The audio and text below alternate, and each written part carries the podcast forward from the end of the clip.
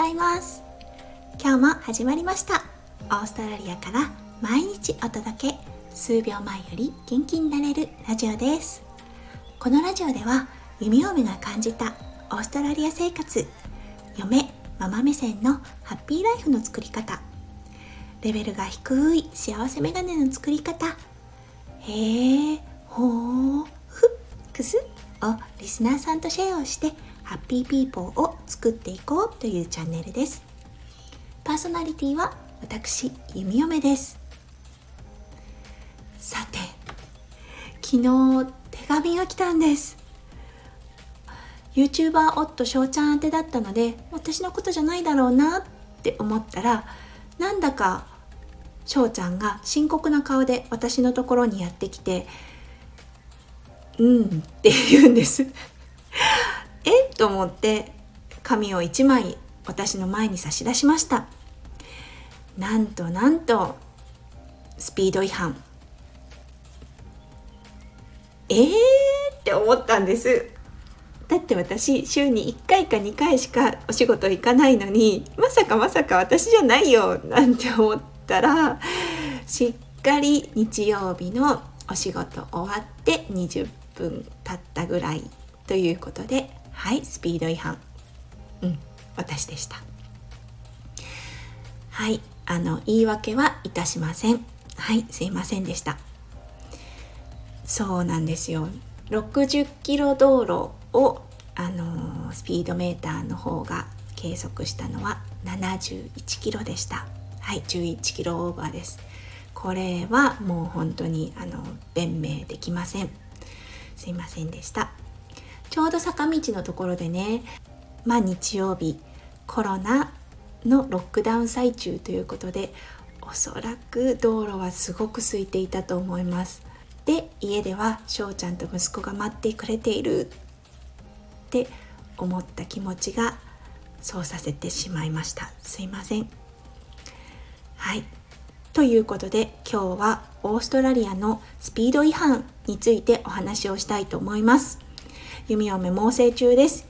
どうもすいませんでした。さて、この罰金、今回私がもらったあのペナルティーノーティスなんですが、124ドルの罰金を払わなければいけません。こちら20キロ以上のスピード違反だともう少し高くなります。そしてオーストラリアはデメリットポイントというポイントがあってそれがある程度までいくと免停という形になります。私まだオーストラリアの3段階中あるライセンスの2段階目なんですね。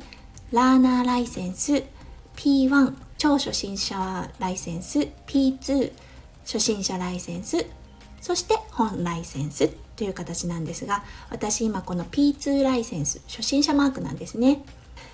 でこの車が夫翔ちゃんのあの名前で登録してあるのでお知らせはうちの主人の方に来てしまったんですね。なので私これをあの自分の方に変えなければならないのですが初心者マークということで多分このデメリットポイントも倍になるのかな？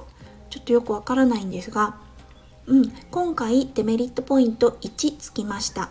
なのでもしかすると私の方にこの罰金の、えーと、お知らせを変更するともしかしたら2ポイント取られちゃうのかな？どうなのかな？で調べたところ7ポイントで免停です。はい、私まだあのスピード違反っていうのはしたことがなくて今回初めてなんですけれども、うん、おそらく2ポイントかな、うん、軽くて1ポイントということでまだ運転できます。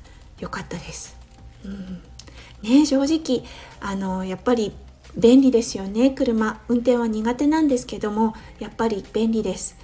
なので車がない生活ということを考えると、うん、とても不便です。はい。ということで今日は運転をし始めて弓嫁今年で、えーと3年目になります。3年目で初スピード違反の切符を切られてしまいました。というお話でした。はい。本当に心から反省しています。坂道だからといって気を抜いては絶対いけませんね。はい。本当に気をつけます。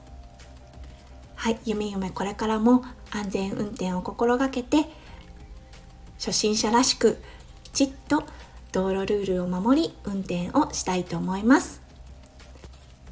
余談にはなりますが124ドルこれは私が休日に出勤した時にもらえる休日出勤手当とまあまあほぼほぼ一緒ぐらいです。私が休日出勤してもらえる金額ってオーストラリアドル170ドルなのかな？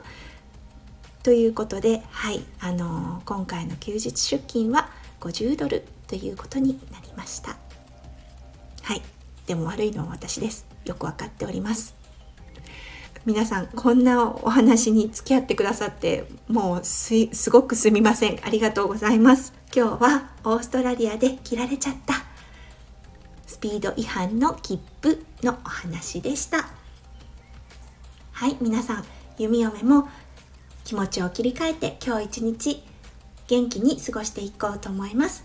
皆様の一日がキラキラ光り幸せに満ちた一日でありますよう弓嫁オーストラリアから心よりお祈りいたしております。また配信するね。それじゃあね。バイバイ。